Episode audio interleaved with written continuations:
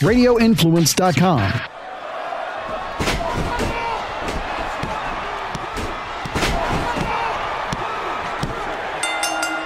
You are sitting ringside with David Penzer on Radio Influence. Welcome, ladies and gentlemen, to another edition of Sitting Ringside. My name is David Penzer. We are so glad that you're here once again to listen to this thing we call a podcast. And what a podcast we have. As you know, we took last week off, just wanted to take a break.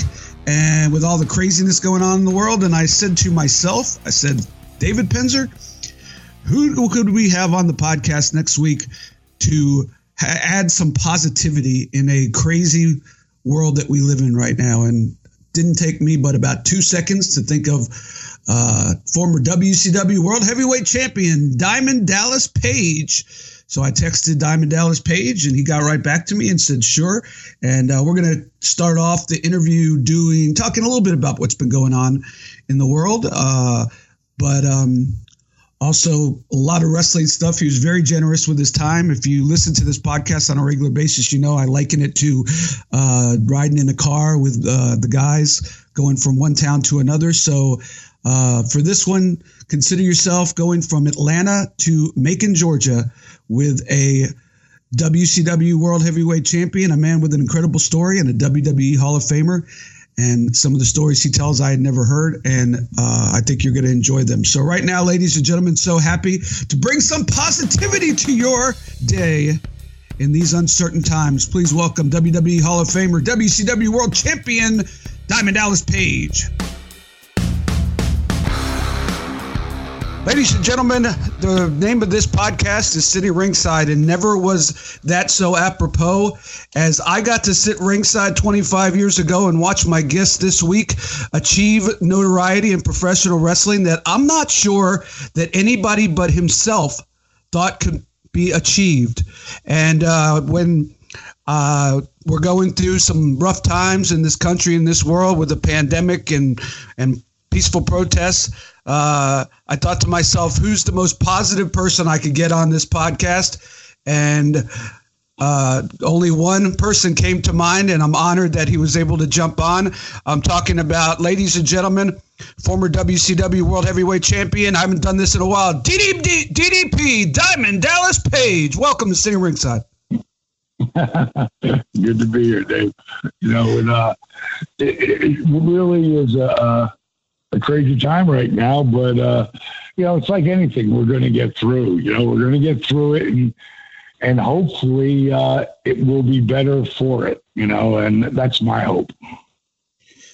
Yeah, and um, you know, I didn't call to you know obviously to discuss the ins and outs of what's going on, but I knew that you would be a positive uh, influence on on you know just talking about wrestling and, and DDPY, which we'll talk about. Um, the story of your life really is um, you kept achieving success, but you weren't happy with the success you achieved, so you always wanted more. Um, I don't know if a lot of people remember because it was so long ago, but uh, before you got involved in the wrestling business as a manager, you owned a very successful nightclub in uh, Fort Myers called Norma Jeans. Um, why? Yeah. What you know that was the really the first time when you when you moved on to the wrestling business that you started over from already achieving success. Why? Why? Why move on? Why not just rest on the laurels of having the biggest party bar in uh, in Fort Myers? Well, you know, clubs are, are very cyclical. They're there today and gone tomorrow. We were lucky; we had like a five year run, and it still stayed a couple years after I left. But but I knew that you know it, it's always going to the next club. Like I literally opened over my my career in the business six or six or seven six or seven clubs that I built, you know, and uh, sure. you're always going to the next club. You don't really get like at that restaurant. You can have that restaurant 40 years later and still be, you know, gaining popularity with a restaurant. Uh, you can also get that restaurant that falls. And, and, and I can't imagine because of what's happened in the last six months, five months, um, how restaurants are really going to rebound from this. Like only the cream de la creme uh, will, you know, get through this because when you take away, you know, something that people have built a business on, and then turn around and then, okay, you're closing. We're closing. we still got overhead. Yeah, you know, exactly. the country went, you know, three trillion dollars in debt. And I would really love to have a fly on the wall where that money really went. You know, I'm sure some of it went to where it was supposed to, but a lot of it, especially the first time around, did not. Uh, I was interviewed uh, on TMZ uh, and on um, CNN with Anderson Cooper because uh, because they they closed gyms, they closed everything, and I closed mine before anybody told me to do it. And I, I, was very fortunate that my DDP, yeah, our DDPY brand, my DDP Yoga Performance Center, that's not where we made our money. You know, like we, we made money there, but it wasn't, you know, it wasn't, uh, like what we do with our app and our and I was blown away how many DVDs we sold over the last uh, five months and very grateful. But you know, people some people don't want to deal with an app, even though ours is the best, you know, without question the best app you can get. Um, that's where we make all of our, you know, our company has grown to a multi-million dollar company through our DVDs and, and our app. Um, so when I closed the uh, performance center, uh, it did take money away, and uh, lot, everybody had, you know, within a month, everyone had closed their gyms, everyone had, you know, closed their restaurants, and uh, you know, coming back from that is going to be so hard for so many people.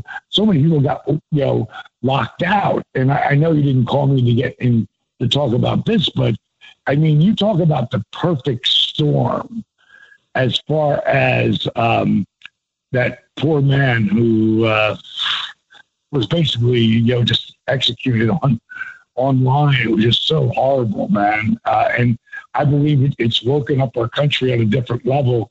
And these kids aren't going to school. These kids aren't working. So they they put their energy where uh, it changed the world stuff. Like this reminds me when I was a kid in the '60s in Vietnam, the protests from Vietnam. It changed, like they weren't getting out of Vietnam, yeah. but because there were so many crazy protests, you know, and it just it didn't go away. I don't believe this is going to go away. I believe again, my hope is that this becomes turns into something. I, I called Booker T last night. Me and Booker have been tight forever since we worked together. We we've done a bunch of stuff after that too, and I just called him and see how my boy was doing, man. And uh, we had a great talk, and he told me that he actually was in a, um, a very nice, you know, chill protest that night. And they went out there and they did the walk, and uh, it was organized by three white kids. Yeah, oh yeah, you know, yeah. It's, uh, it's it's not a it's, it's, not a it's not a race movement. It's a it's a a, a it's movement. A human being. It's a exactly. Human, it's a human being thing. And, exactly. And that's stupid. And I love cops. I'll be the first. I got a lot of cops who are friends of mine, and there are a lot of really amazing men who have given off to the greater good and have been amazing cops. And then, as we know, there are ones that are not. And yep. that, you know, has rocked the world. And that, uh, you know, that, I don't even want to call him a cop. The guy who had his knee on the back of that, that man's neck. And, uh, it, um, you know, he, he, you know, the guy wasn't being belligerent. He wasn't being an asshole. He was saying, please, please. I can't breathe. He, he put his neck, he put his knee on the back of Bambi's neck. Now, this guy's also been in porn. Who cares? He was what he does with his with his work. Like that's people at all. He was a porn star, and that's a bad thing. Mike, why? He was, was? He was in porn. Floyd was in porn. Yeah. Oh, he, I didn't he, know he that. done porn. Oh, yeah. Good for you know, him. Good for him. Around, yeah.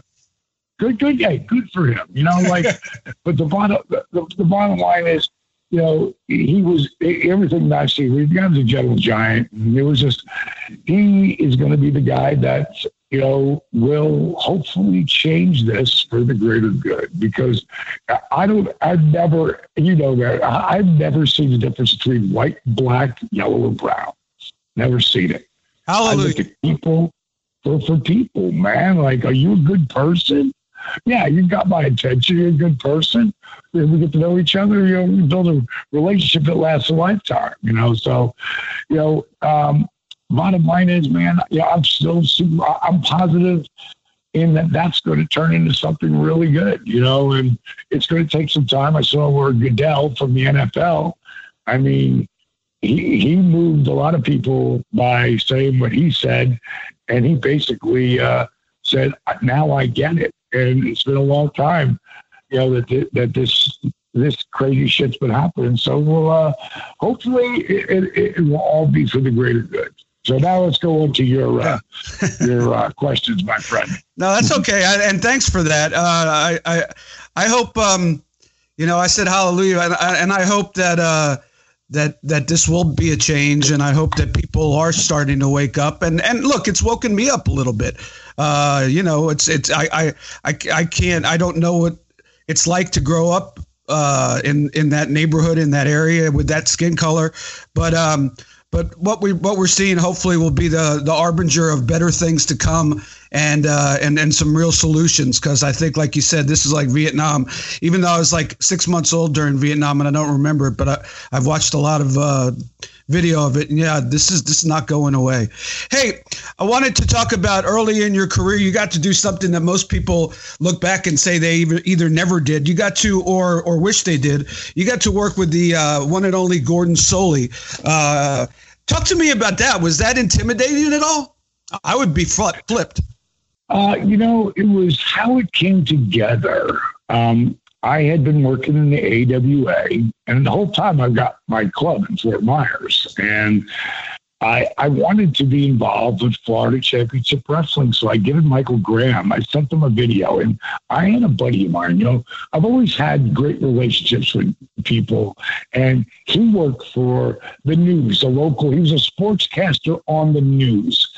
And he took me in and we did stuff with green screen back when no one even knew what green screen was. Yeah. And we had me popping out of crowds. We had this, I wish I still had it because it was an amazing sizzle reel of about six minutes. And it really got over like what I was trying to do in, you know, the shows I'd done on AWA. And I sent it up to Michael, uh, Michael Graham. And one night he calls me and I've got strep throat and I got to be in a plane in the morning so I'm trying not to talk. Trying to get to bed early. And bed early for me was three or four o'clock in the morning because of the club business. But I, I had stayed home the night before and, you know, I'd uh, been to bed like at 11 o'clock and still rustling around. And around 11.30, my phone rings. And, you know, back then there was answering machines and you could hear the person who was calling. Yep. And I let it go to the answering machine and I hear all of a sudden, DDP, Michael Graham, pick up the phone. DDP. I went, hey, Mike, how you doing? He said, what's the matter with you? I said, I got strep throat. He goes, oh, I don't want to hear that. He said, uh, I'm sitting here with Dusty Rhodes. He says, we are, uh, Dusty um, is coming in to back the Florida Championship Wrestling and we're going to repop the territory. He told me he wanted to bring in Baby Doll or Humperdinck or Gary Hart. And I told him, no, no, let's get someone new. Let's get this Diamond Dallas Page kid, you know, and he had no idea who you were. So I gave him a little, you know, information. He goes, I want to put you on the phone with him and I want you to blow him away like he's the biggest mark. And I'm like, no, no, I got. I got nothing planned. I, I, he goes, don't want to hear it. And I, uh, hello? And I just went, boom. Good God, Dusty Rhodes, the tower of power, the man of the hour, two sweet to my sour, getting funky like a monkey with DDP, Diamond Dallas Page. And I just went on for 45, 50 seconds. And I got to the end of it. I just stopped. I said, that's all I got, Dusty. I've got a strep throat. That's a great story. And, dude, and he, he didn't say anything. So I'm like, Dusty, oh, hello, Dusty? And then I hear, it felt like it was five minutes. It was probably like 15 seconds, you know, sure. but he's ribbing me, you know. Sure. Completely silent. And then I hear, was that a recording, kid? and uh, I was like, no, Dusty, that's me. He goes, well, listen, I, want, I want to meet with you. I want you. I, I know you're going to out to do work for the AWA this weekend. You'll do that when you get back to FLA.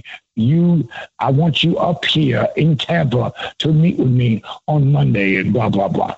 So I go up there, and I'm figuring if he's going to try to get me to come in as a manager and pay me 200 bucks a week, I can't do that. I'm making right. fifteen hundred dollars a week at the time. I'm not leaving my night job, but I would love to get involved and do some spot shows and you know maybe do TV or whatever. So I come in there and Michael Graham, Steve Keirn, Gordon Solie, and Dusty Rhodes are in the room as I walk in. That's not intimidating in the least. Dude, I, I tell you what, just Dusty was enough for me. Yeah, exactly. You know what I mean? Exactly. Um, and I, when I shook his hand, though, I felt, I don't know how to explain it, but a brotherhood. I didn't feel like, oh my God, oh my God, oh my God, it's Dusty, oh my God, oh my God. I felt like this guy's my brother. And I just, I sat down and he asked me to tell him my story, and I did. And after it, he said to me, You know, kid, I can see some Captain Lou in you. I can see some Jesse Ventura in you. And to be truthful, I see a little bit of me in you. I figured. So here's what we're going to do here's what we're going to do. I'm going to put you with, you're going to be the Jesse Ventura of the 90s. We're going to have you doing our color commentating. And I was like, whoa, uh, Dusty, um, uh, I, I, don't want to say I can't do that, but I can't do that. I said, I don't know a wrist lock from a wristwatch. And he said, Don't worry about it, kid. Gordon Solie it's going to walk you through it all. And for the next year, every Tuesday, I worked next to Gordon Solie, and we were live. Dusty, I would come up on Thursdays because I wanted to get in the ring. That was the first times I'd gotten in a ring just to learn what the ring felt like. I mean, I tried three matches when I was 23, but now I was 30, 32. And, you know, I was just like, I just want to learn a couple things, learn a couple bumps so I knew how to react to what they're going through. Now I got to do color commentating. And, um, he'd bring me up in the office afterwards and he'd let me hang all day and we'd talk about everything. He put me in booking meetings. He had me producing uh, not just my promos, but other people's promos. I mean, he took me under his wing and he fucking treated me like like I was somebody, and I was nobody. and uh, he just had a special gift. So when I got to Gordon, you know, I was excited to learn. And if you watch any of those those shows, my energy is so off the charts. It's too much at times, a lot of times. Uh, but he said, "What what you what you lack in knowledge, you give off in energy. I like it." You know, he used to call it living on the edge of a lightning bolt. Yeah, you know, it's it's. I know Dust. I know Dusty's a huge um, was a huge influence in your career, and and hey, I got I got I was a wrestling fan growing up watching Dusty Rhodes and Gordon Solie. That was uh, that's what turned me on to the thing.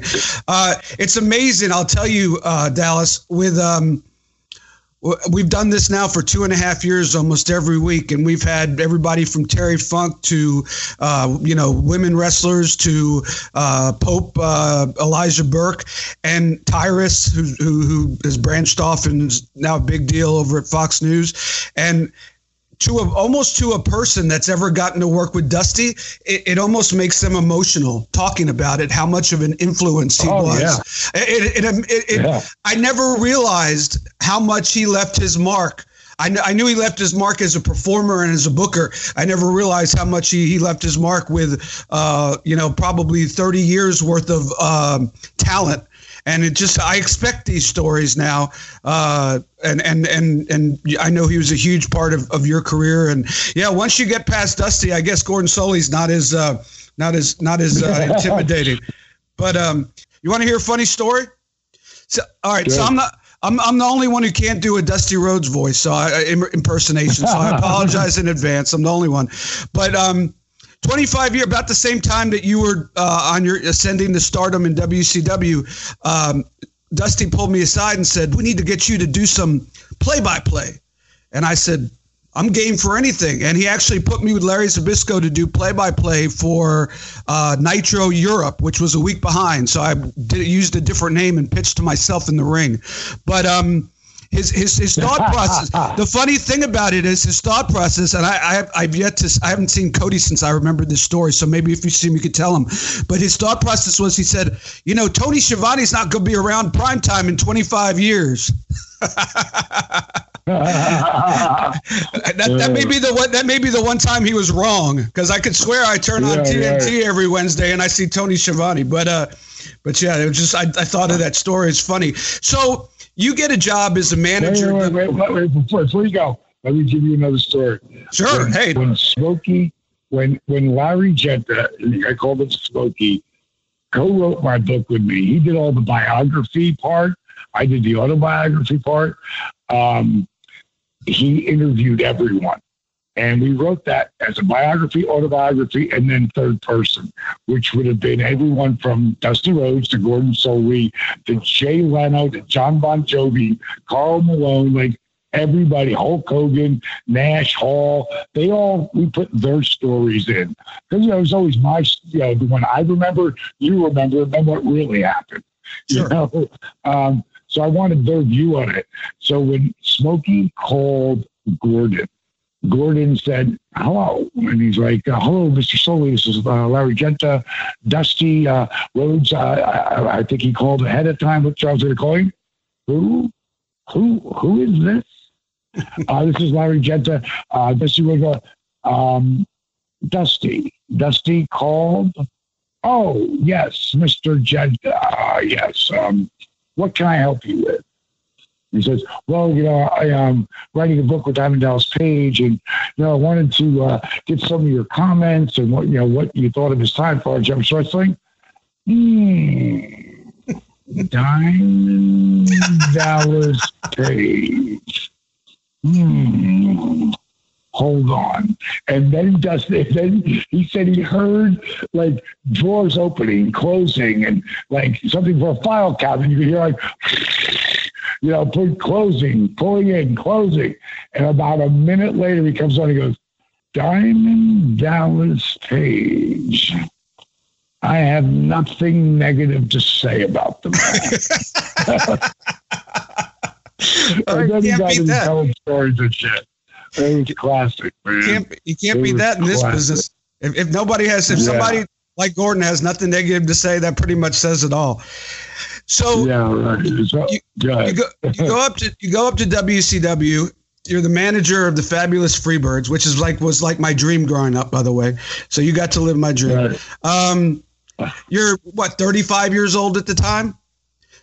35. So you, you you you decide that you know what I don't want to be just the manager of the fabulous Freebirds, one of the most iconic tag teams of all time. At 35 years old, I want to be a wrestler in WCW, which at the time was the number two promotion in in probably the world, if not the country for sure. Um, although back then it was a distant number two. Um, what, what what goes through your mind? Just because uh, I know at the time, probably pretty much everybody thought you were you're out of your mind. Well, you have to understand the backstory. I met Michael in the AWA.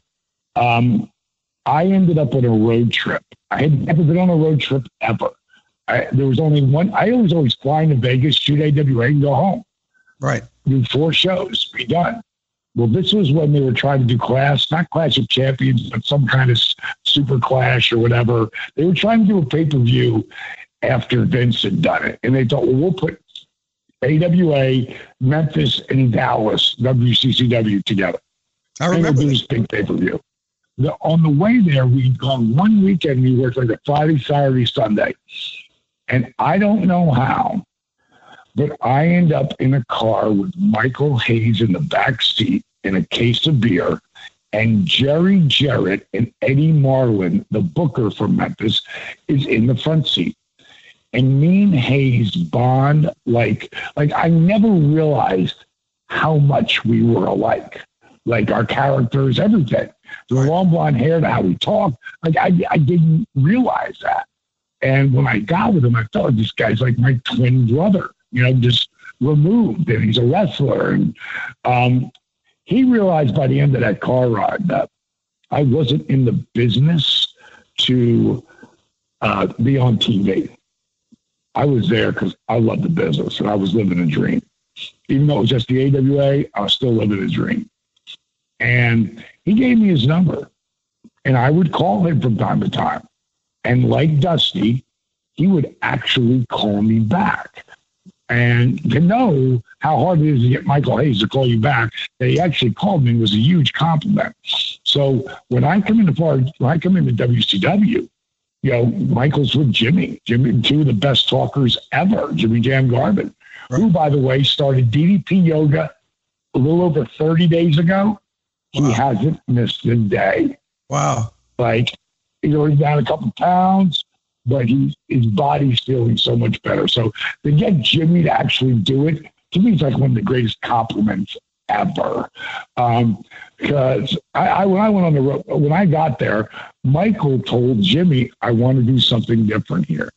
Dallas, they don't know you. He said, "I want. We're going to have our backs to the camera." He looks at Jimmy. He goes, "This guy can talk. Let's see what he's got." You know, he says, "You come through the middle of us and you cut the promo." I mean, talk about being baptism under fire. Sure. And you know, two of the greatest talkers ever aren't going to say anything. It's on me. Oh, jeez. And I nailed it. And uh, you know, the pressure's on, red light fever's on. You better nail it, and I did. And now we, we did all sorts of fun stuff. We brought Humperdinck in and everything. Then I did Scott Hall and brought him in as the Diamond Stud and things. It looks like my career as a manager is really going to turn into something. And then Magnum pulls me over, Magnum TA. Right. And he goes, listen, Dave, you know, I just got done talking to Dusty. And, you know, the bottom line is this is your last night managing. He's like, um, finish up the tour. You'll actually get tomorrow, the next, no, this weekend. But after that, you're done. He said, well, you can still do the color commentating, but you're, you're, you're, you're not going to be managing anymore. I go, gee, what, what did I do wrong? Why, why that? Why? Why would that be? I thought everything was going great. He's like, listen, he goes, this isn't your fault. He said, with the hair, the clothes, the rap, the bling, the dolls. No one's paying attention to the boys because you're taking it's it's not your fault, but you're taking your attention away from the boys. And I look at him straight as fuck and go, Magnum, are you telling me that I'm too over the top for professional fucking wrestling? and he says, It's not your fault, D. What we should have done was put you in a pair of tights and boots and see if you could do this. And he walked, he goes, I slaps on the shoulder, he goes, you know, it's it, it is what it is. And he walked away. And I thought, you know, I never got into this shit to fucking be a wrestler. I mean, to be a manager. I got into this when I was 23 and tried to do it. I had three matches in 1979, and I actually found someone sent me about five years ago a clipping from you know like these independent wrestling. I will have like some loose leaf piece of paper stapled together, and they make it a program. Right. On the program is promoting a match that'll be at this Indian Center, uh, and it's handsome Dallas Page. And that's what I went at. as when I tried to wrestle because I was a huge mark for handsome Jimmy Valiant as a kid. And, you know, I wanted to pay homage to handsome Jimmy Valiant. Never realized I was, well, not kind of, I was stealing his gimmicks. Um, but uh, um, I couldn't believe I got that. And I knew, like, in, I knew in 1979 that if I just paid my dues, that I was going to be a big star in wrestling. And thank God it didn't happen. But what happened in the mid 80s, wrestling blew up huge. I hurt my knee in the third, third match. And I was actually given an opportunity to run my first, it was a rock and roll bar. It was one bar, rock and roll, you know, small little place, but we did business. And I got pulled into the, you know, the booze, the broads, and the party. I always wanted to be a manager of a nightclub, not a wrestler, it's manager of a nightclub. Because then you get all the women, you get everything. and um, I mean, it's the best job any guy who loves women can have. And I've always loved women. And um, bottom line is, I got pulled away from the booze, the broads, and the party with, with you know, just having too much fun. And then wrestling blew up huge in the 80s. And I stopped watching. I was so mad. I was so pissed that I wasn't a part of that. And it, probably about a year or so, I stopped watching. And then one day I was flicking the channels and I came across Gorilla and he's with this dude who's got a leather jacket on and a um, a boa, crazy sunglasses and a do rag, and his voice. Jesse the Body Ventura. Who is this guy? He's amazing. So he sucked me in, and the first guy through the curtain got a bag he's holding over his over his shoulder, and he looks like the baddest son of a bitch alive, Jake the Snake Roberts. I watched him in that ring from his entrance on out. His work was insane. Everything looked fucking real. And then he cut a promo that I thought that son of a bitch is bad to the bone. And I was then put the snake on him, and you know I was like, this guy's the show. And to know that that's what pulled me in. Later, you don't know this, but one night my, my club in Fort Myers, you remember, Jean's packed. I'm in the office in the back, and I have a camera on the front door and the back door. And I see this guy in the front door walk in, looks just like Jake. So instead of going through the middle of the club because it's so packed, I come around the outside, walk in the front door, and I go to this girl, Judy, who's at the door. Judy, did a guy just walk in here that looked like Jake Snake Roberts? She goes, yeah. She goes, everybody thinks it's him. I said, I'm going to see if it is. And I like running in there and slow down when I see him. And I'm like, fuck, it looks like him. so I walk over and go, hey, bro, you Jake Snake Roberts? Who wants to know? I said, the guy who runs this place. He goes, yeah. I said, what are we drinking? and that's how I met Jake. And of course, you know I didn't charge him for anything. Oh, of course. That's why as soon as you said yeah. the guy who owns the place, he he he, he got friendly because you know free bar tab. Exactly. But he told the other boys because if you're in Miami and you got to go to Tampa, which would be, probably be your next you know your next spot you go to. Right. That was a tour. You went from Tampa to Miami or Miami to Tampa. Either way, right in the middle of that is Fort Myers. And Jake found it first because he had worked uh, uh, the Civic Center that night, and he came to the club afterwards. And that matter of fact, he worked Tampa, and he was on his way to Miami. That's what it was. He hadn't worked Lee Civic Center yet, but he told Ted DiBiase, dude, I have a picture with me and Ted DiBiase. I've never shown because of his Christian life now, but a picture of him. And imagine me being behind the bar, and he's not facing the bar He's facing away from the bar, but he's leaning back. and I have a bottle of tequila and I'm pouring it straight into his mouth with about a foot between his face and the bottle of tequila. and we were doing like one, two, three, four, five, six, seven, eight, nine, ten. And he was head, and boom, I, I stopped pouring. Then he did it to me. Then I did it to him. Then he did it to me. Bottom line is, so many of the boys came in there, and all of this started to make me think, hmm, I'm going to use part of this. So on my commercials, because I did all my radio commercials, I might, in the middle of a commercial, go, Ooh, yeah, hot legs. Dig it. Don't miss hot legs. Wednesday night. Yeah. Ooh, yeah. I might throw in Hulk. I might throw in Jesse. Either way, I was doing some voice somewhere, and they do it. They do a uh, a story on the guy behind the voice. It's called the Party News Network. It's just in Southwest Florida, but these guys won. They filmed me in my '62 pink Cadillac. They filmed me at the radio studio. I am wearing a WrestleMania T-shirt. I got the long. I got. I look just like Diamond Dallas Page. Back then, I kind of was.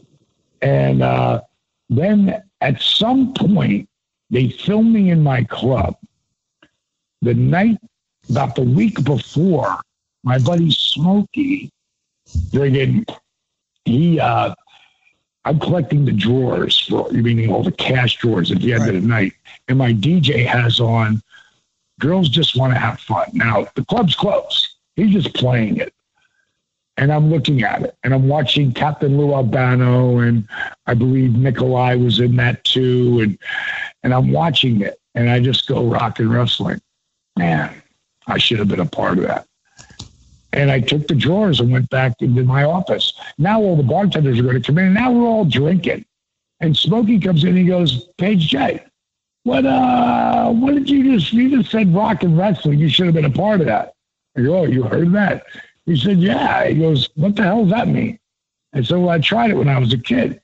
And I said, He said, You did? What was your name? And that's what I told him. I go, Handsome Dallas Page. And he goes, Whoo, you forget about using that gimmick anymore. and everybody laughed and we were drinking. And that night, I said to my, now, I just couldn't get it out of my head. Now, the boys have been in here. I just saw that video. So I started daydreaming while we're drinking. And I just say, you know, I'm too old to be a wrestler. But what if I was Diamond Dallas Page and I was a manager? Woo, shot, shot, drink, drink. And I write it down. And I go, Jimmy Hart's got the Hart Foundation. I could have the Diamond Exchange. Shot, shot, drink, drink. And then I go, you know, it's about three thirty in the morning at this point. I'm like, you know, there's there's not that many hot looking women in wrestling. There really isn't. I go, Miss Elizabeth, she's hot, but she's like girl next door hot. Sure. I said, what if I had a whole stable of ladies and I called them diamond dolls and they were stripper hot? And Smokey goes, oh, that would be a stretch. Oh, shot, shot, drink, drink. So I wrote all of it down on that pad. So now I'm being interviewed for this thing a week or so later. And the guy who's interviewing me finally says to me, I mean, it's like it's written like a story. He says to me, So he goes, Where does the voice come from? And I look down at that written Diamond Dolls page, Diamond Exchange, Diamond Dolls. And under that, I wrote B A double D bad. And there's a pair of white sunglasses there. Now, David, I don't know if I do this if the sunglasses aren't there, but they are. And they're white and they're big. And I just grabbed those sunglasses, I threw them on, and I transformed. And I said, The voice comes from Diamond Dallas Page. Get it? I was born to be a professional wrestling manager. It's big, it's bad, it's Norma Jean's voice. And then I went back to talking like myself, which used to be way higher than this. I went back to talking like myself, and uh, that was that. A week later, they play it. The next day, I'm in my office. I freaking get a phone call from this guy. His name is Smitty. I get on the phone with him. He tells me he's got a local radio show. That's a boxing show, but he's bringing in wrestling. And he saw me and he wants me to come on and be the wrestling aficionado. I go, Smitty, I don't really do it. I was making all that shit up. He goes, Yeah. I go, dude, I don't feel comfortable. I don't know enough about it. He goes, Well, I'm going to have Captain Lou Albano on next week. I go, you're going to have Captain Lou on? the same, the same guy who's I idolized since I was 17, and, and I'm watching him in the Cyndi Lauper video, and now you're telling me you're going to have Captain Lou on that show? I said, do I get to talk to him? He goes, yes, you're my aficionado. I go, I'm in. So I do the show with Captain Lou, and then a month later, he asked me to do it again with Sergeant Slaughter. After I get done with that, he says to me, dude, you have to do something with this Diamond Dallas Page thing. I go, Smitty, do what? The only wrestling ever comes here is once in a blue moon that at least fit there. I'm not going to go all the way to you know, Tampa or Miami to do wrestling and, and live here. And he's like, I'll tell you what, I got a friend of mine who works for the AWA. He's a, he's a, um, was a boxing promoter. Now he is a, um, he's wrestling, he's promoting AWA. So I'll give you his address. I go, and do what with it? He goes, make up a videotape. You're a creative fun fucker, man. He goes, I've seen you do all these different promotions in your club. Like, you're the one who does all that, right? I'm like, yeah. He goes, treat it like that.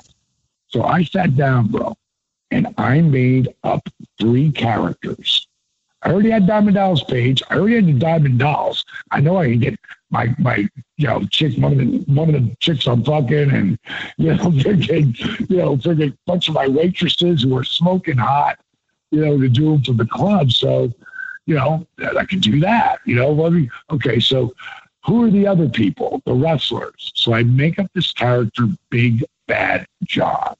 Now he works in my diamond mines in Johannesburg, South Africa, don't you know? And I make up another guy named Rock Hard Rick, who's a friend of mine who I knew wanted to really get in wrestling, and he 6'1, 260, shredded. And then I had a friend of mine, his name was, I gave him the name of, his name was Ted. I called him Ted E. Bear, and he was a midget. and and I brought a friend of mine in who did. Was, his name was Captain Jack. He got the deep. He makes Lee Marshall look like he has a high voice. Right? wow. He had the deepest pipes. So he flew in because maybe he could get a gig too. So he flew in and became the interviewer. And we did an interview. I made up these characters.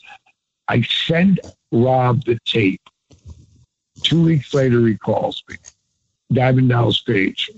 We want to bring you and your boys in for a tryout. It's in Vegas. we have one question though. You know, we've shown the tape around and everybody likes your stick, but no one's ever heard of you guys. Where are you working at? Well, um, uh, Rob, uh, none of those guys can wrestle. what? Why would you send the tape? I said, because it's like a secret society trying to figure out who how to get in wrestling.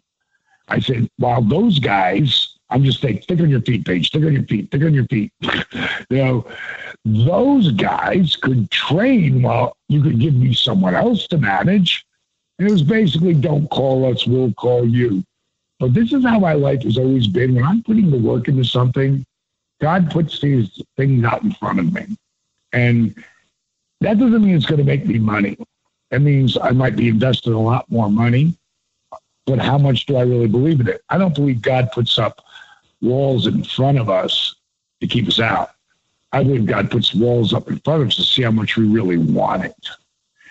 And um, um, so um, two weeks later, Greg Gagne, calls me back. i Actually, Rob got on the phone. He goes, hold on for Greg. Greg picks up the phone. All right, Diamond, here's what we want to do. want you to come in. Now, the only reason they're bringing me in is because Paul E. Dangerously, who everybody knows is Paul Heyman, right. left the AWA and went to the NWA with the Midnight Express which left a huge void for a young guy that could talk.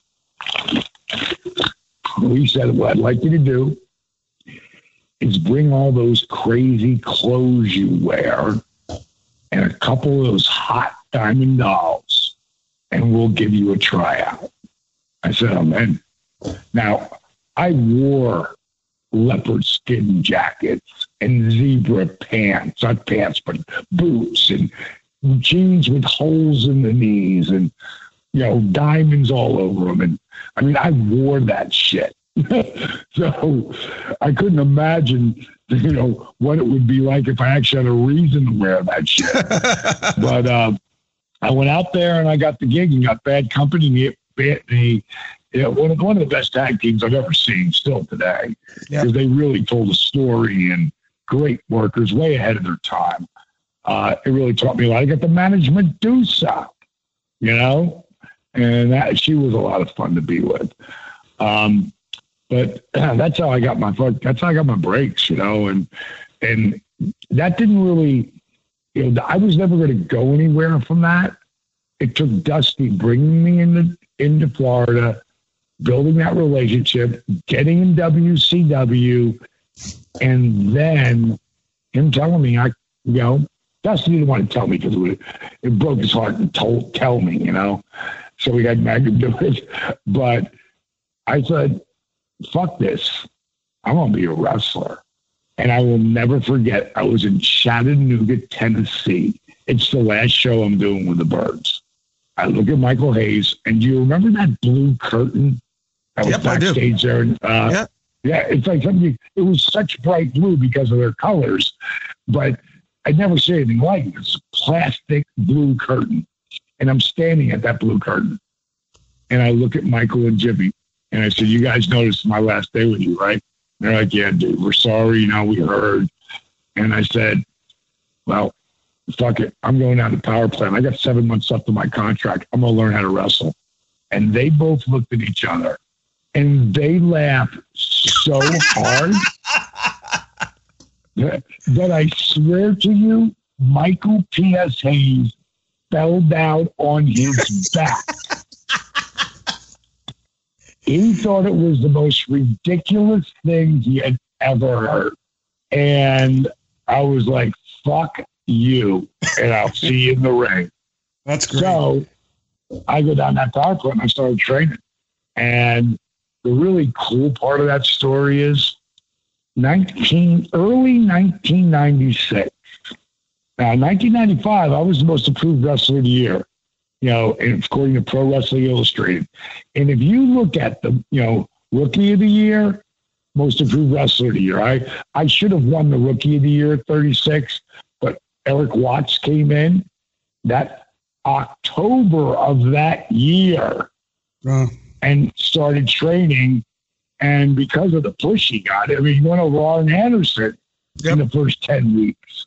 I remember know? every night. So, so, so he got that spot, and I was number two.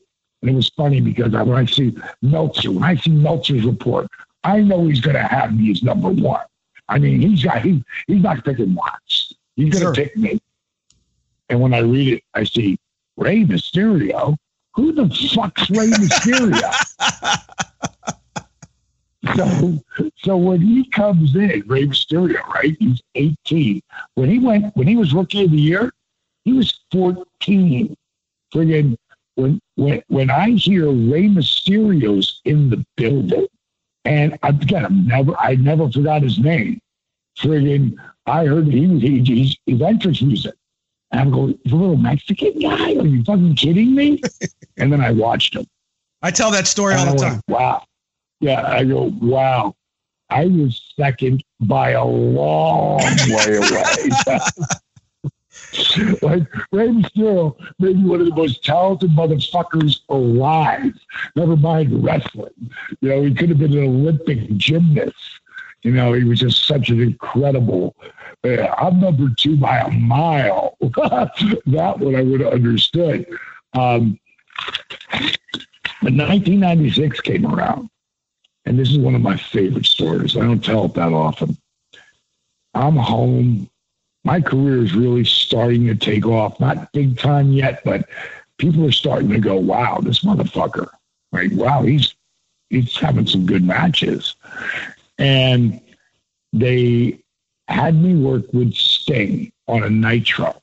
And I went out there and did 10 minutes with him. And of course, Sting beat me, but he didn't beat me in three minutes or five minutes. We had a hell of a match. And I'm in my house and I hear my machine go off and I hear Page, ass. And I run to the phone he's starting to leave me a message. The big phone Mike, dude, how you doing? Fuck, motherfucker, son of a bitch. Mike, Mike, you okay? You okay? Yeah, yeah, I'm fucking okay. Page, Page. You know how sometimes you don't want the person to answer the phone. you want to leave a message. I said, Yeah, I know about that. He goes, I go, Do you want me to hang up so you can leave a message? No, motherfucker, no, no, no. You're on the phone now. Oh. and you can tell, like, something's really bothered. Yeah. He goes, We all, we, so I saw your match last night with Sting. He goes, We all saw it. He said, Page, I'm just going to be straight with you. I have never, never been so happy to eat the crow you made me eat. He said, That was an amazing match. And everybody's watching you, kid. Click. he hung up. First of all, I've never heard anybody who could do a dead on Michael Hayes, and you just did. Second of all, as somebody who knows Michael Hayes a little bit, that had to be tough for him to do because uh, he doesn't like eating crow. But um, I bet he was. He, I bet he, he was like talking from the heart. Yeah, he was talking from the heart, man. He like he was so good to me.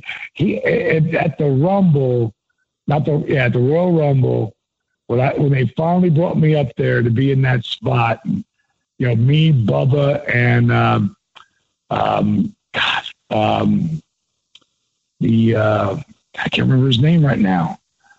Uh, God, such a great kid too. Um, the black guy who ate the worms. Oh, Boogeyman. Boogeyman. I don't know why I couldn't remember that. Great kid. Um, like we're all we're, the mystery three that are going to show up at the Rumble and Boogie's getting kicked right out. Bubba, I can't remember what he's doing, but PS looks at me. Now, me and Bubba have already talked about this. Like, you know who's taking you out. You know, like, yeah, Orton, right? Like, that's who's going to take me out. So I'm ready for it. But I figured, fuck it. Yeah, he's killed every other legend. You know, I guess I'm going to be, I'm going to be his victim. And um, he, he says, okay, here's what we got and and I got a text from Cody right before he came in. How apropos that I'm the first to take the cutter. Wow. And I'm like, oh wow. So Michael says, Cody, um, um, the dancing kid, uh, uh, Flamingo, Fandango, I don't know, Fandango, Fandango, and Bray Wyatt are going to take the cutter. Like, wow. And then he looks at me and goes, and you know what's going to happen then? And me and Bubba look at each other and kind of like, yeah, we know. And he goes, and then Rusev comes down. And I popped. I was like, oh, Rusev, awesome. Because I, I used to have, like, I'll say to Randy, you know, or somebody, you know, Randy, he's a legend killer. But hey, Randy, haven't killed me yet. so how bad can you be? Diamond Cutter versus RKO. Yeah, I love Randy though. He's one of my, and I love. There's very few things on the show I love. I love what's happening with Drew McIntyre. Um, I think he's great. I, I love a lot of the girl stuff. Uh, I my favorite thing besides McIntyre right uh, now is uh, Edge and Orton. Like those boys are writing their own shit there. Yeah. Like that's that shit is awesome. I mean, yeah.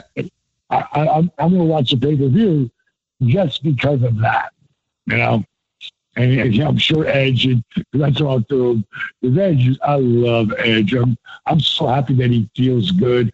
I know he's doing my program too to help keep him in there and healthy. And uh, he's such a great human being. I love that kid. Um, but uh, yeah, I can't wait to see their match, man. yeah, I, Um, it might be actually. Or is it next week? I think it's tonight. I'll, I'll check it out. I'm gonna watch it.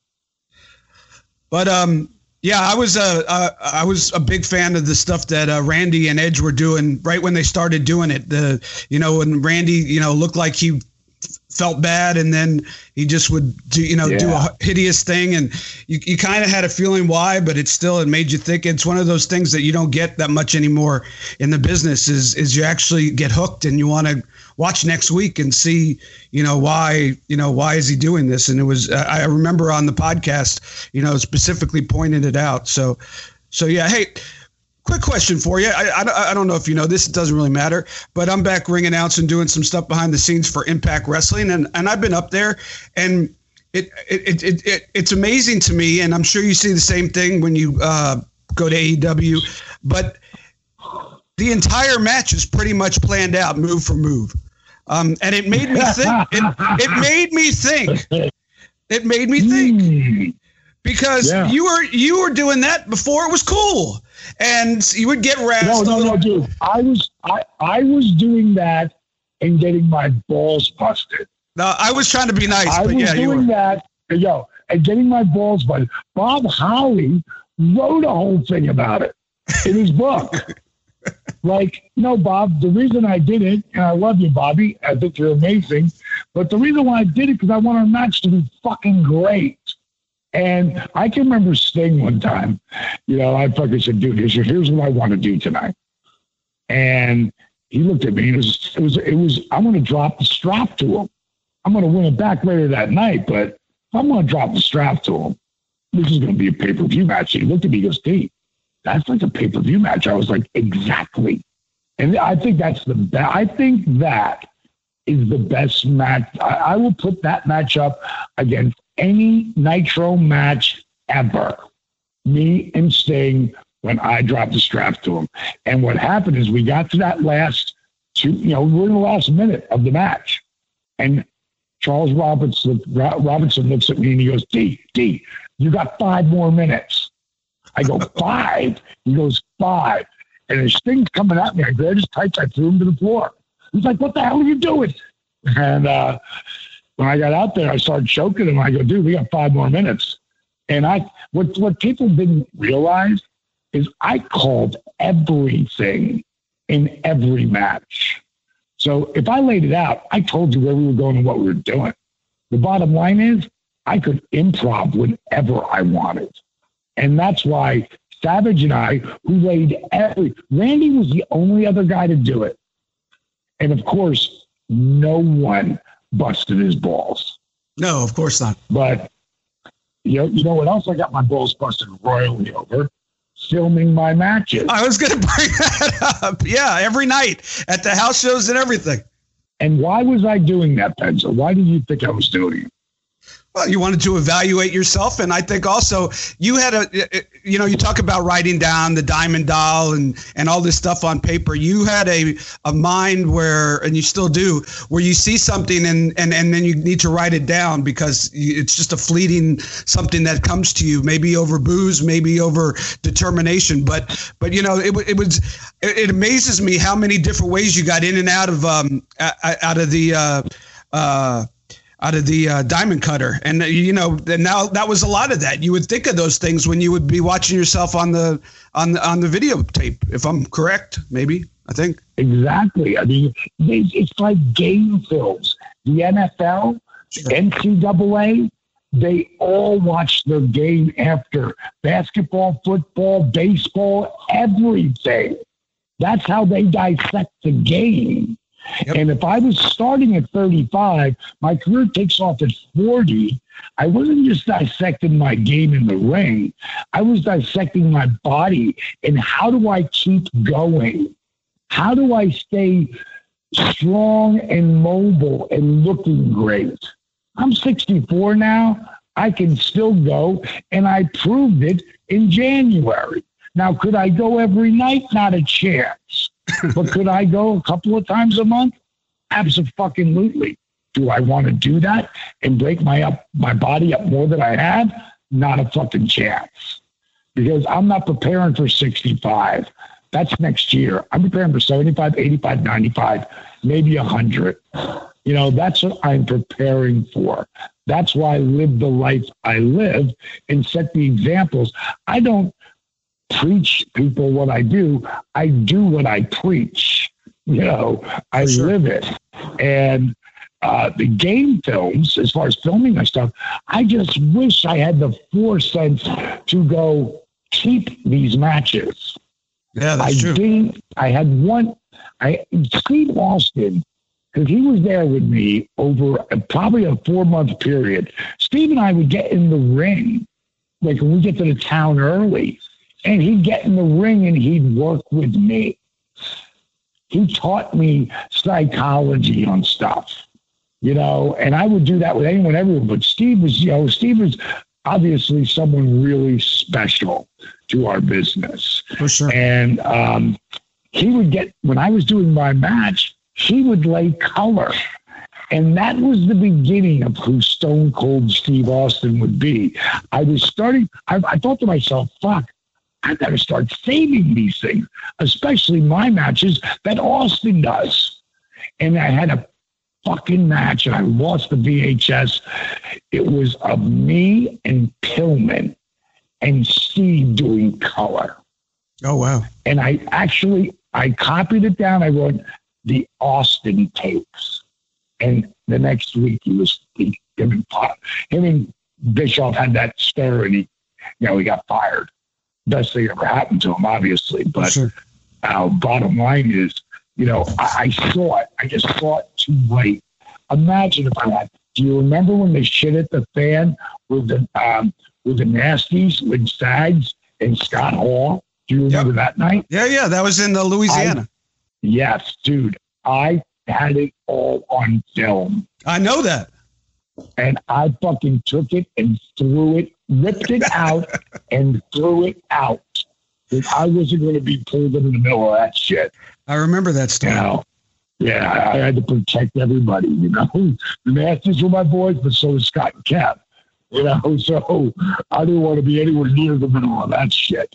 Um, you know, but they, everybody. The point is, everybody, everybody videos every fucking thing they do, and there's a million matches from independent guys all over the fucking world. Who started that? Me. Yep. First one to ice their body in professional wrestling, me. Yeah, they used to rib you for that too. They used to rib you for that too. Everything. And you know, all the guys who rib me, they're all so beat up, and I feel so bad that they didn't listen to me. you know, so I, I you know, I, I, today, this is who I had working out with me today because we film different stuff different times. And I've got one of my daughters here who's 23, Lexi. Next to her is Bronson Steiner, Rick's um, youngest, who got drafted by the Ravens. Yes, sir. I saw that. He, he's 22. Next to him is his brother Hudson, who came with him who is, oh my God, he's got Rick's hands. Do you remember how insanely strong Rick's hands were? Yes, sir. Like, he touched you, he could put you on your knees. I fucking felt because I think you open your fingers really wide and create resistance as you're moving. And when I'm showing Hudson, when he turned those hands on and opened them up, I was like, holy, gave me flashbacks. Or Rick, when he was busting my chops and, you know, tearing me apart. Uh, but he's 28. Next to him is my girl, Paige. She's 46. I'm 64. And next to Paige is a guy named Ted Evans. He's 85 we worked out for an hour, 54 minutes straight. He's 85. Oh my God. Yeah. So it goes from uh, Bronson, who's 22, up to Ted, who's 85, in the same workout, everybody doing it to their own ability. That's awesome. You, you mentioned the Steiner brothers. Um, God, I've never been so scared in my life. The first week that Impact flew me up to Atlanta, uh, we almost lost Scotty. Thank God, knock on wood. I don't know if you heard that story. No, I did. I, I seen him. Bronson brought him over. Actually, See, Scotty, you know, I, I did a workout with him, and I'm, I'm, I'm you know, I'm going to be. So he has to get his shoulder. He has one of his shoulders, uh, um, rotator cuff. He has to fix. Um, but uh, as soon as it's done, I was like, just come back, bro. You know, I'll, I'll, I've been, me and Scotty, as you know, we've had our ups and downs. Yeah. But overall, I love him. You know, I love him. You know, yeah. I, you know, I love him. oh, it, it, all of us misfits. You know, we all have like me and Rick. I mean, I'm so close to Rick now. You know, Flair. I mean, I love him to death. And uh, found a picture of me, him, and Reid uh, when they. Do you remember when they did the hair match? Yeah, they got their hair cut and I, got, I had a picture and it came, I was going through. I, my my my man cave is ridiculous. It's me and pictures of everyone. That some are just regular pictures, the other ones are just fun pictures. And I came across this picture of three of us, and I called Nate Shop and, uh, and I sent it to him, and he loved it. He loved it. Uh, he was a really sweet kid. So you come up with what was called at the time yoga for regular guys, and now it's called uh, DDPY, DDP yoga. Um, for the fans who don't know, uh, you you never set out to be a yoga person. You set out to create something different. tell tell that story if you don't mind. Well, you know, I'm the guy really who wouldn't be caught dead doing yoga the first 42 years of my life. But when you start wrestling at 35 and all you're trying to do is hold back the hands of time, eventually it's going to have to wedge itself in there. And at, you know, my career took off when I was 40. On the back end of 40, uh, it was really when Eddie Guerrero blew his, uh, tore his ribs flying on me on the floor. And he was supposed to have his finish on me, and he told me, Diamond Cutter, Diamond Cutter. And I got that win over Eddie, which I wasn't supposed to get. And then it rolled into the NWO thing, and then it rolled into me and Mach, and that changed my life. Uh, Scott and Kev are the ones who really lit the fire for that to happen, though. And I end up working then 275 days a year. And not to not to interrupt you, but that was the Superdome, right? The Superdome is what turned Superdome, it around that's where it took. That's where it just took off. That's when I hit Scott with the cutter and backdrop Kev over the top rope. Never forget. And didn't take the. You know, I mean, it lit that lit a fire on me that set up me and Savage. And that was Randy who asked for that, not me, of course. I could have wished to work with Randy Savage, but he had to ask for it. And um, you know, those next two years, I worked so crazy, you know, and, you know, you saw me, dude. I leave with five ice bags on me, yep. you know, over that period. And um, on my knees, both knees, both shoulders, and my back. And uh, I, um, I, I ruptured my L4 and L5 in a tag match with, um, I want to say it was with Kanyon. I I just remember Nash gave me the power bomb. And when it did, it was like someone shot me in the back. And what I did was I, I ruptured those discs that are in between the L4 and L5. You're, you know, God gave us this incredible spine, but what makes it incredible is in between the the the vertebrae are these amazing discs that are like shock absorbers and they can only take so many bumps. And when I hit and the way I hit, it would be like stepping on a jelly donut. Okay, those discs are gone now. Now it's bone on bone. And it was excruciating. And, um, you know, uh, I just signed a multi million dollar three year deal. But that contract was only good if I wrestled. I had six months I could take off if I injured myself. But if I couldn't come after that, it was null and void and um, I was depressed. It, I mean, looking back in my life, it was the worst thing to ever happen to me. To be there, to have hit the, you know, the the mecca, to be at the top of my game, to be living a dream at a whole different level and have it all swept away. And what looked like the worst thing ever happened to me has turned out to be not just the best thing that ever happened to me, but the best thing that happened to everybody I'm associated with. Yeah. And um, at that time, I um, I I wasn't doing anything except for feeling sorry for myself. And at some point, I know I've got to get out of this. I've got to stop thinking like this because I'm never going to be able to turn this around if I don't change my mindset. And around that time, Kimberly was like, please do the yoga. Please, please do the yoga. It could help you. So reluctantly, I went downstairs and, you know, I tried doing it. And God, she was perfect, you know, and I couldn't get in the positions and it was super frustrating. But I didn't quit. I kept at it. And after about three weeks, even though I couldn't do the positions, I could figure out modifications. No one had ever created modifications. I did, but no one up to this point had ever done it. And I was figuring them out for myself. In less than three weeks, I started to feel a significant difference. Now, one night I'm getting ready to go to bed. I'm doing those yoga positions. I'm going through some movements. And then I thought, well, wait a minute. Instead of me doing the yoga positions and then the rehab, why don't I mix them together? I was like, wow, that that really that kind of works. And then for strength, I threw in different calisthenics, push-ups, squats, crunches, and I did them with a slow burn movement because I had to. Yep. And at some point, I'm feeling, wow, I'm like almost two months into this. I'm feeling so much better, but I'm not ready for the ring.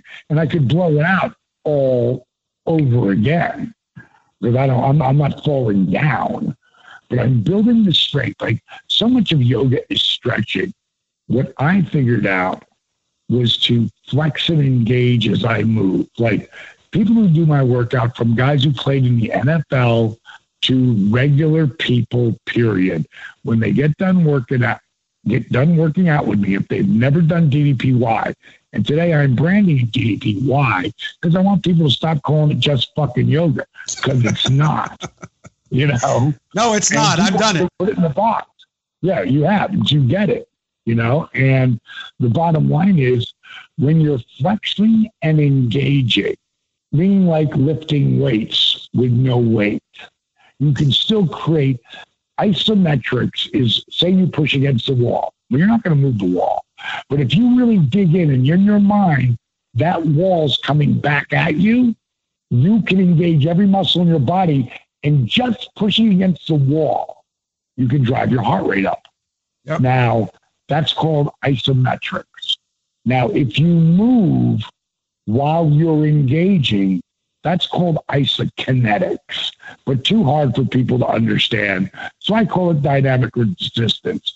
All it is is time under tension. And what happens is every time you flex or engage a muscle, your heart has to beat faster to get the blood to the muscle. So you end up getting a kick ass cardiovascular workout with DDPY. You're not just stretching, you're stretching and strengthening muscles, ligaments, tendons. These are all the reasons why Chris Jericho has done my program for nine years. He swears by it. We've talked about it. We've talked about it. Swears by it. Yep. Dude, because that's what keeps him going. He's 49. He just signed a multi million dollar deal with AEW. AJ Styles, who Jericho told you've got to do it, is 44 and coming up on 44. There's a reason why he can still fly through the air like Superman because he's 44 doing the crazy shit he does. I just said at the Matt Hardy, I just told you, I, I just hooked up um, Jimmy Jam Garvin, uh, the, the champion of, A, of, of WWE is uh, Drew McIntyre. Drew drove seven and a half hours from Tampa to work with me for four hours. Wow. Turned after he did his, his last surgery, and then drove back. So he's flown in here three different times to work with me. Now he's got it down where he can work it into his program. He knows exactly what to do. He just got there. He's 34 though, and he's been wrestling for 19 years. So bottom line is he wants to get the real run and make the real money. He wants to keep going. He's living the dream that he's worked so hard for. And again, I could name friggin' a hundred guys. Friggin' Cage, Brian Cage. I just got off the phone with him yeah, two days ago. It's the guys who get it and they look at me like when I when Cody asked me if I would because he asked me if I had any more diamond cutters in it. And I'm like, absolutely, you know, for you. And it and it really kind of it, it, it, was so hard for me because I have such a I had such a great relationship with WWE, and I still want to believe I do, um, because everybody up there they they know. I mean, this is this is Dusty's. You know, my relationship with with Cody is for Cody, but in the beginning it was years ago when he was a teenager. I wanted to help him out because Dusty had helped me, but at some point, me and Cody, you know, we really bonded big time. Yeah, I'm like his uncle, so Cody needs me to do something. I'm going to do it. And you know, when it came down to December, he goes, "Do you think you got one more match in you?" I said, "Singles? No, I'm not doing that. I can't." He goes, "No, no, no, like a six man or something." I said, "With you?" He goes, "I don't know about me, but he goes, I do have an idea." He goes, "Let me work on it." I'm like, "All right," and then he brought it to me.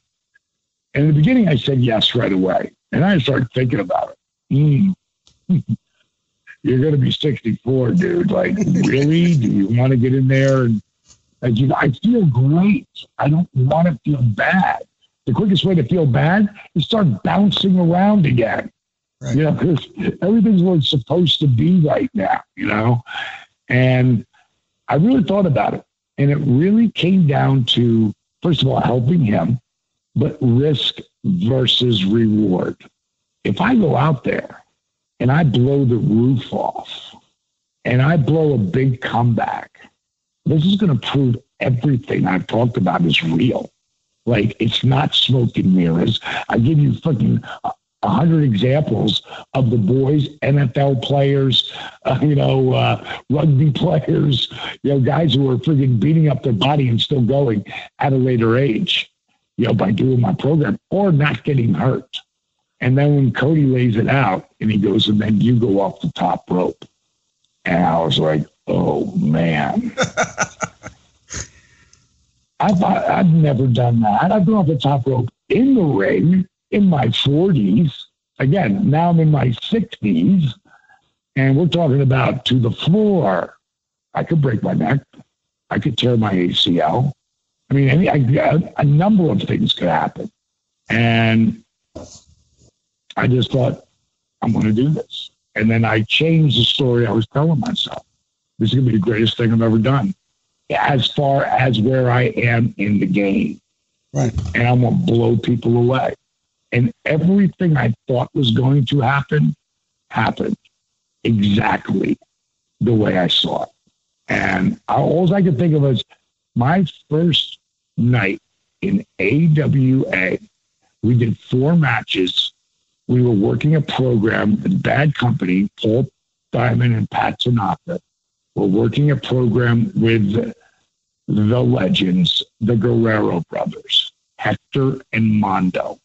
And at one point in the on the last match, when they both went out of the ring, I was supposed to come to them as well. And I didn't know that Mondo is coming off the top rope to us on the floor. I had never seen that before. And I was so bummed out. I looked everywhere for it. But I had a picture of Mondo 15, 18 feet in the air. Wow. And Pat and Paul in front of me, and me with my arms waving with all my bling. And I'm thinking, what the fuck is he doing? and he came down on us, and that was the first night, you know, being part of the of a real show, not just some little independent thing I did when I was 23. And the last thing that I may have ever done in that ring was exactly that. Wow. That's pretty that's pretty crazy. That's awesome. You know. You know, the ironic part is Dallas that uh, the same people that kind of snickered when you were scripting the matches and now everybody scripts their matches. The same people who were kind of snickering when they when when you used to watch your game film, and now everybody watches game film. When you used to uh, ice yourself, now everybody ices themselves. They have like uh, doctors and, and, and, sports trainers there for it. They they I remember right. when you first started this, they snickered too, and they said, "Yoga, what the heck is that page? What is what is Dallas doing?" He's lost his mind, and now it's a multi-million dollar business. The app is great. Congratulations, man.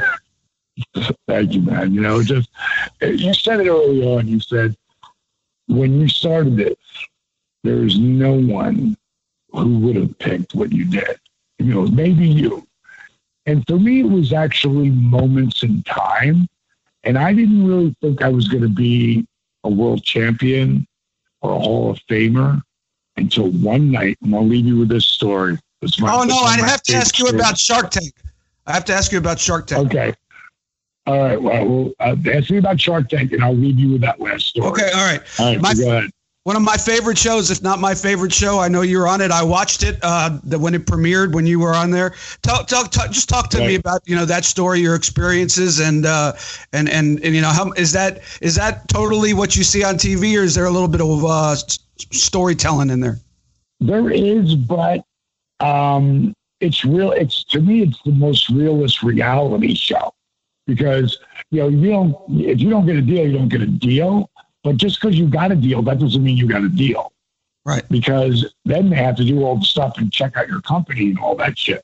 Sure, diligence. For me, I didn't realize going in there that that they had bought three fitness programs and they all failed. You know, so you know, looking back, they weren't going to buy another fitness program, but we had a great, and they wanted me to offer a lot more money. But let me take it back to the beginning. I, you know, we, it, the, the, the fucking, um, the, the shit you had to fill out to get them to call you was like 15 pages. And if it was me and Steve, they both had to be written up. And I don't write up shit like that. So Steve wrote up one for him and one for me, and use different cursive as he was writing. and we and we sent it in, and they called me, and we had a great conversation. Then it was five interviews. The next one was phone. Um, the next one was uh, Skype. The next one was we had to do a pitch. Then I read the, the deal. They want us to come on, but they basically control all of my PR from the moment it airs until 18 months later.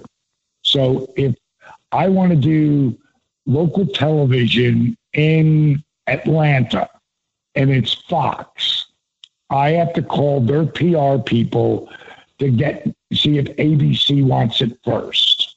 Basically, they control your shit. Wow. And our our whole business is on social media.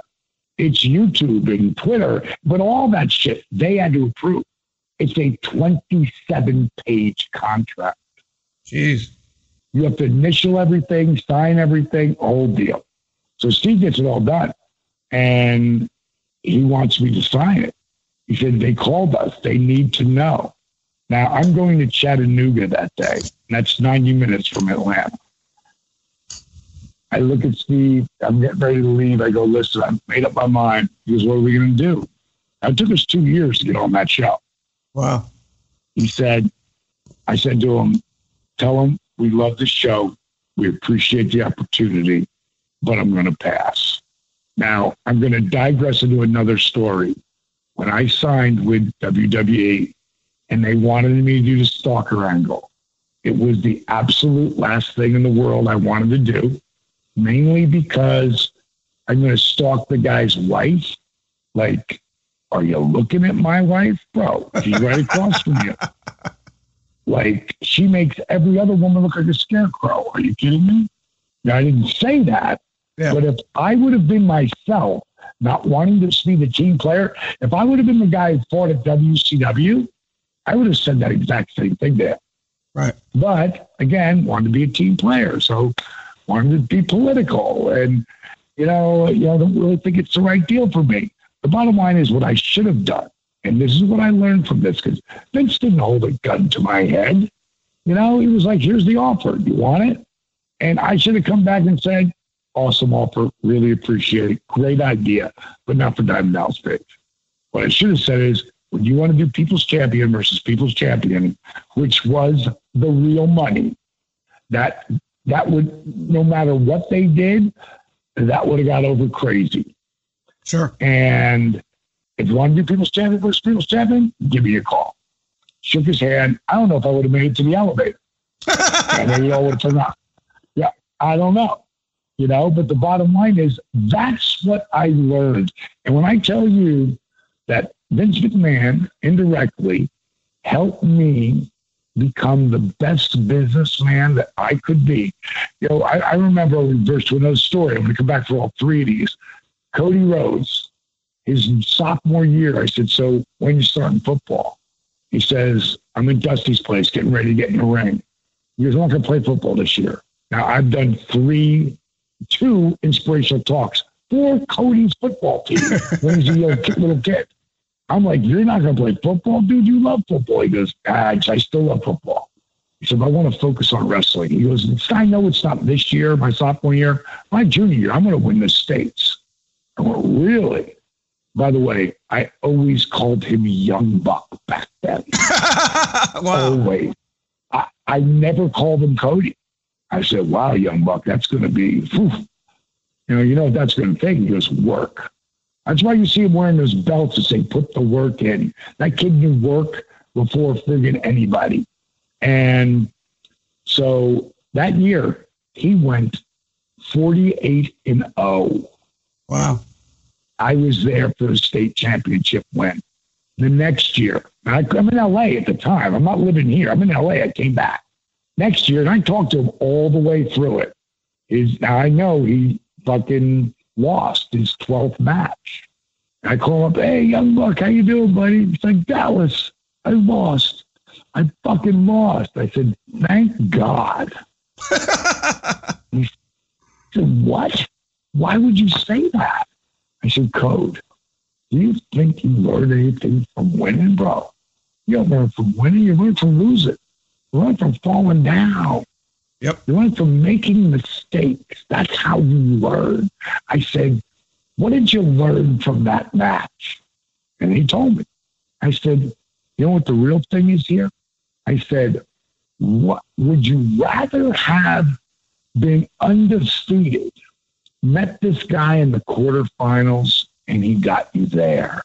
He's like, no, no, not at all. I said, here's what happened. He thinks he beat you. You have the advantage. You know where you dropped the ball. And I know you. You are working on fixing it every day. What happened over that rest of that season, no one wanted to get pinned by Cody. So all they cared about was not getting pinned. And once he figured that out, he'd take them down and he'd let them back up again.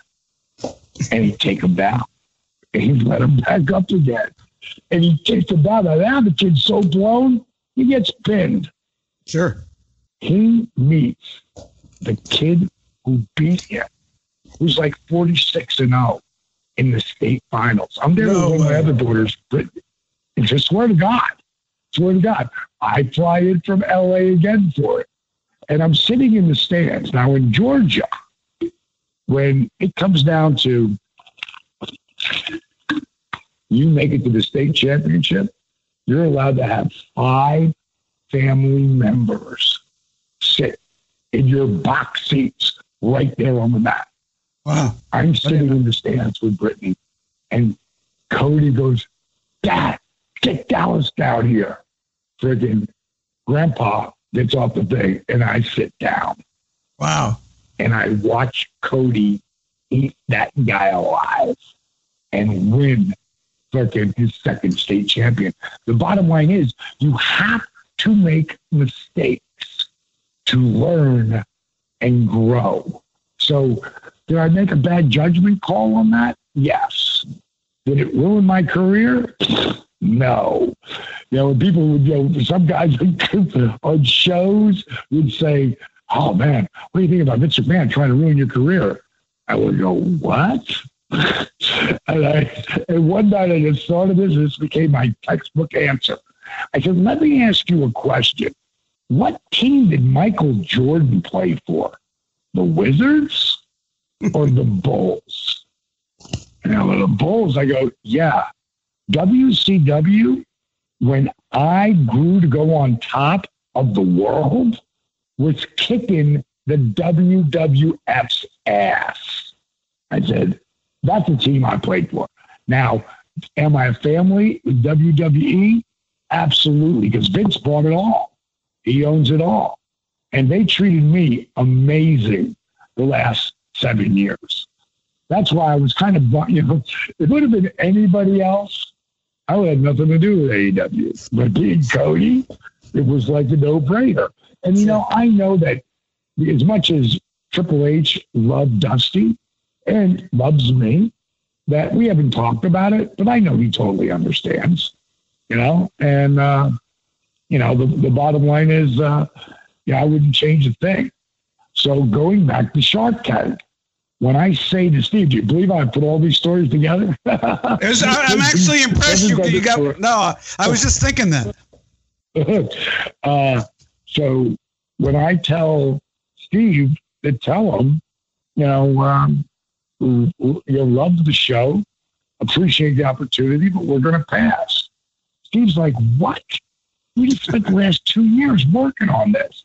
I'm like, Steve, one time in my life, I let someone change me from my, my vision, my goal, and I bended all the rules the wrong way. And it almost really cost me. I go, in the big picture, it didn't. But at the time, it cost me really bad. I can't let anybody control us, bro. If, if we fall, it's because me and you didn't do our jobs. You know, but I'm not going to let anybody control me and go, well, I can't because. So, you know, bottom line is I got my car and I left for Chattanooga. As I was pulling into Chattanooga, I got a call from Steve. Dave, Dave, we've got the executive producer of Shark Tank on. They want to fix it. Of course they do. Like, cool. So I rewrote that contract a couple times, and finally, when I decided that it was, I could do what I wanted to do, I signed it. We went out there. It was super cool. Everybody, I loved everybody out there. Mark Cuban, you know, every, all the guys, they were all super cool. They loved our story. Um, you know, they wanted me to offer more, and I wasn't going to. And I wasn't there for the partnership. I was there for the uh, for the uh, um, for the uh, exposure more than anything. And, and I was going to ask you because they, they they they they asked you if you were, and I'm I'm thinking Diamond Dallas Page never let a publicity go by piece of publicity go by that he couldn't use. A hundred percent, especially that, which is you know that's the benchmark for businesses.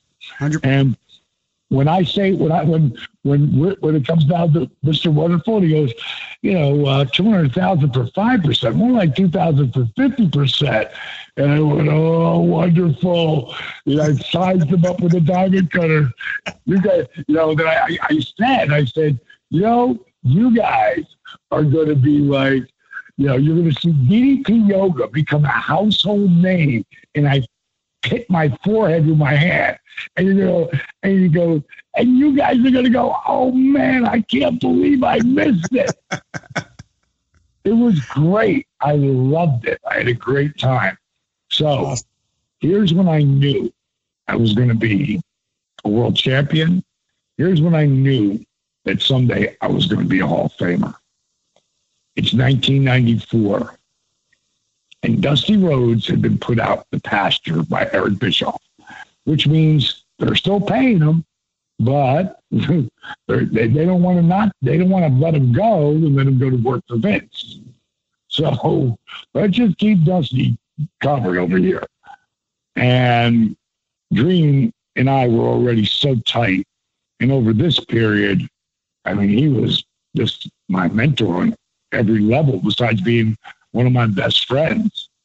Um, and um, he, uh, he was just talking to me about something, and and I, I just he he let me vent on him, you know, and I could bitch and the booking committee, and you know these guys are never going to give me an opportunity. All I all I ever really wanted was I called it the Rick Rude Jake Roberts spot. Those guys were as top as A-listed, you know, talent as you could get, but in their earlier part of their career in the 80s, they were never going to get that top spot, but you didn't know that. You know, they never got there with WWE. But they, if Jake Roberts or Rick Rude was heading to the ring, you did not know who was going to win that night. I don't mean just them two.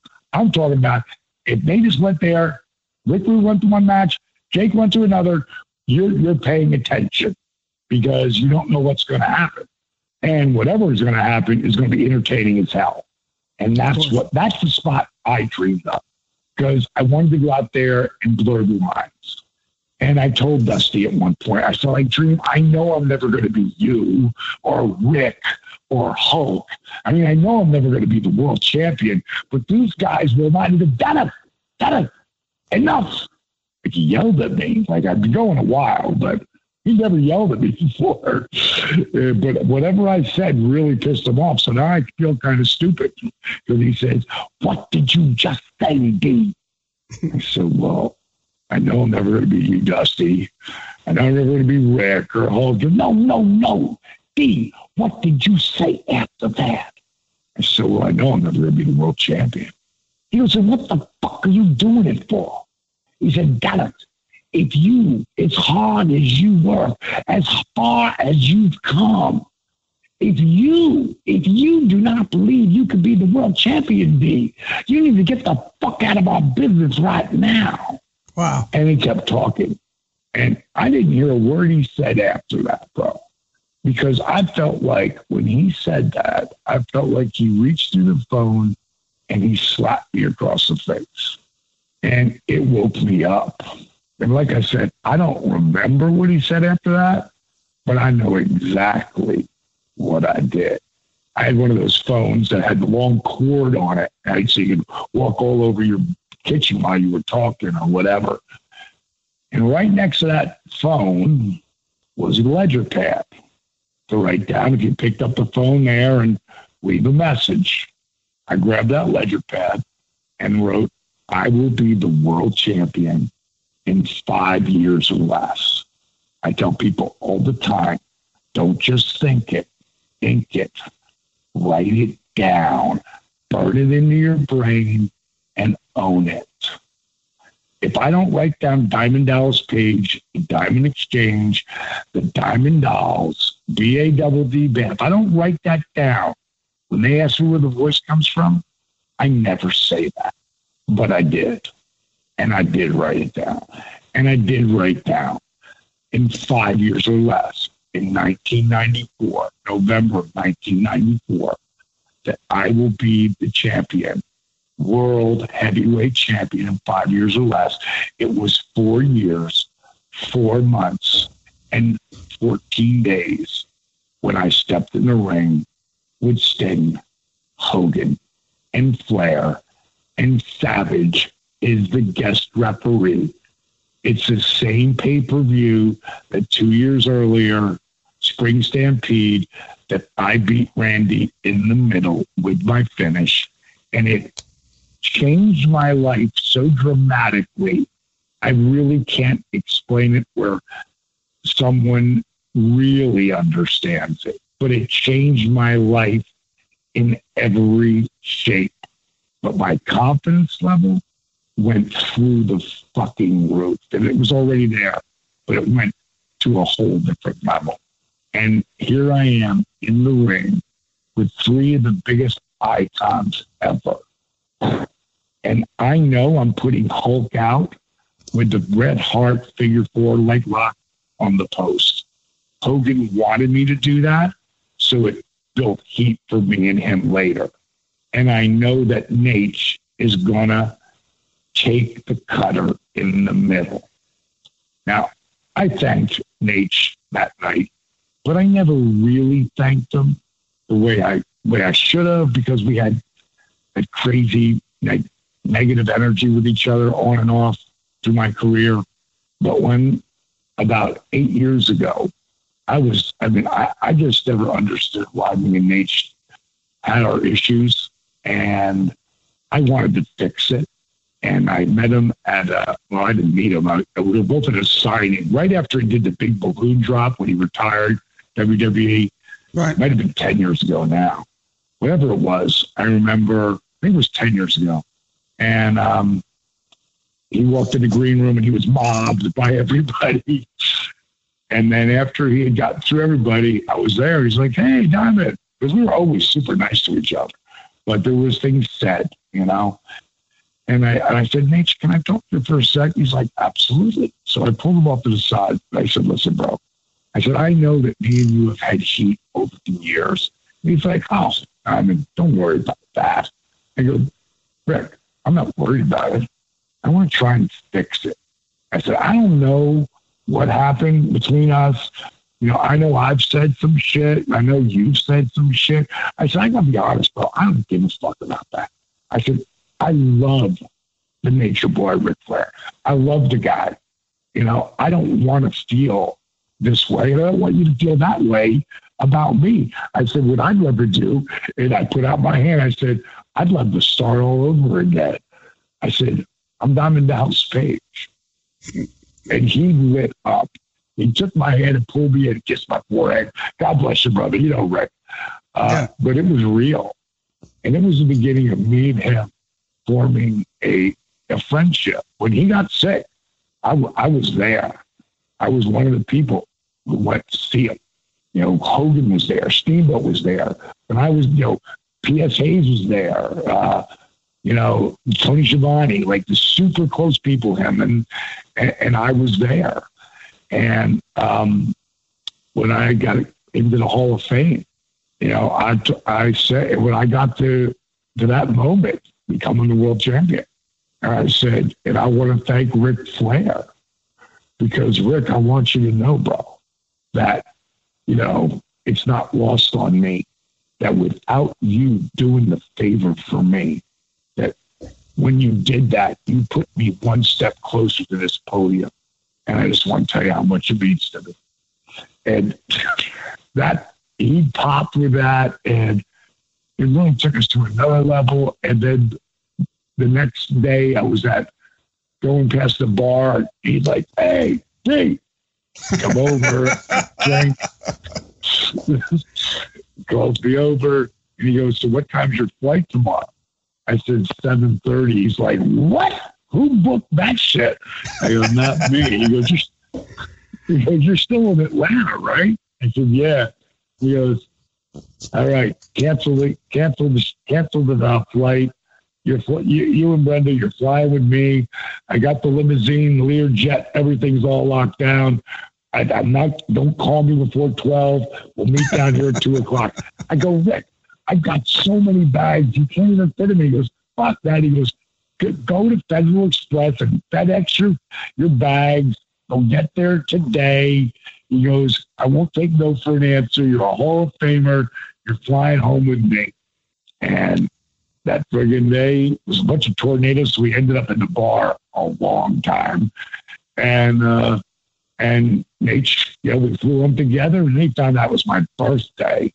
And took me out to dinner, his favorite restaurant. Wouldn't take no for an answer. Just been, it's been amazing. You know, I would always rather be friends, especially a brother, you know, than, than, you know, especially someone I really do love. And, uh, yeah. just, you know, it, it's, it's, it's all part of our dysfunctional family. yeah. that is, that is professional wrestling. Uh, it's all good.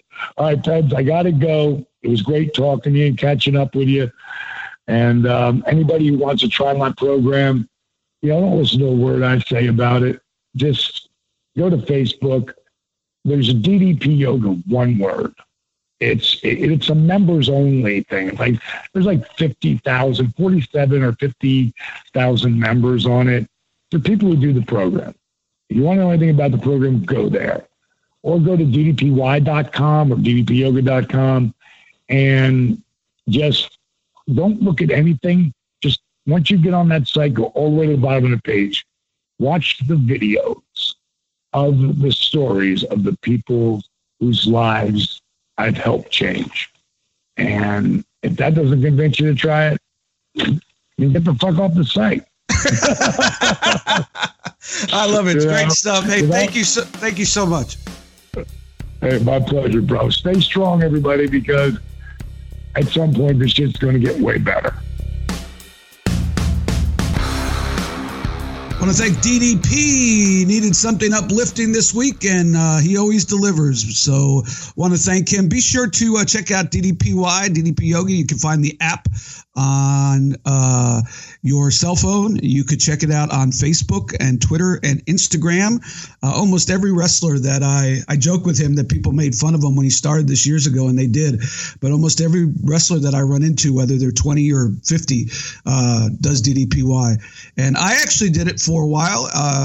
Uh, and then my wife was the one who was supposed to keep me uh, doing it every day. She's my motivation, and then she pulled her back. But when I did it, I enjoyed it. I was just looking for something for some exercise uh, without sweating in the 95 degree humidity about uh, last sometime last year, and uh, here in Florida. So uh, we we did it, and it was fun. It was uh, I I really enjoyed it, and uh, it, it, gets your pulse up and uh, does the trick. So I'm, we're going to go back to it soon, though. So uh, so I want to thank Diamond Dallas Page, and be sure to check out all his platforms and DDPY. Uh, great guy and hell of a story. Uh, next week, we celebrate three years, three years of this crazy podcast, three years of guests, three years of me. Um, if you're one of the few that were here from the very beginning, God bless you, man. And uh, trying to put something special together, not 100% sure it's going to work out. So uh, hopefully we can get it done. And if not, we'll have another great guest on to celebrate three years. It's just an anniversary. I'm not a big anniversary birthday kind of person. Anybody that knows me my wife wanted to take me out to dinner for my birthday. It was in May last month. She said, What do you want? I said, Just make me hamburgers. She said, Really? I said, Yeah, make me hamburgers and a salad. So that's what we did. Guys, uh, be sure to follow me on Twitter at David Penzer, all one word. And uh, be sure to spread the word. Tell your friends and neighbors if you enjoyed the interview with Diamond Dallas Page. Be sure to go on social media and let people know. And uh, we appreciate that in advance. And until next week, I'm David Penzer, still sitting ringside. Stay safe. Follow David Penzer on Twitter at David Penzer. Also, make sure to follow the show on Twitter at Penzer Ringside. You've been sitting ringside with David Penzer on Radio Influence. This is an MMA report with Jason Floyd and Daniel Galvan Quick Fix on Radio Influence before we move on to Fight Island, let me let me just do a little true false with you. Twelve months from now, Dana White is the president of the UFC. It's a great question. Seems like he's snapping, but Dana White has has felt like um, he's been snapping for about seven straight years. I would say. Uh, no, I don't think he's going to be the the head. I don't think he's going to be in the same position. I'm going to tell you why. We are canceling everybody in this world. Everyone is getting canceled. And you tell me Dana White in the next 12 months is not going to do something that gets himself canceled? I just I'm not taking those odds. I think he's going to get himself canceled some way and he's going to he's going to be gone. If, if, I had to guess. That's my guess, Jason. I, I'm going on that. But it just seems like man, he's tired. But the deal is this is in his blood. This is in his DNA. And I cannot imagine this man not promoting a fight. He loves promoting. He loves the fight game. It's hard to imagine him stepping down, but I wouldn't be surprised if he gets canceled in some way. That's absolutely, absolutely possible. Bro, he has FU money. Why? Why? why I, the thing I don't get is why does he continue to put himself you know, in in just I mean, look, he, he has a difficult job. Uh, there, there's no doubt about it. His job is extremely diff- difficult. I, I, you know, I understand that it's it's not an easy job for him. So I would almost say that I think that the likelihood is I don't think he has that he's with the UFC in 12 months. I I just see that maybe he just decides, you know what, I'm done with this. I'm I'm I'm uh, I'm moving on next my life. But look, it wouldn't surprise me if he still is, is the manager, of, uh, or excuse me, the president of the UFC in 12 months from now. But The MMA Report with Jason Floyd and Daniel Galvan can be found on Apple Podcasts, Stitcher, TuneIn Radio, Google Podcasts, and RadioInfluence.com.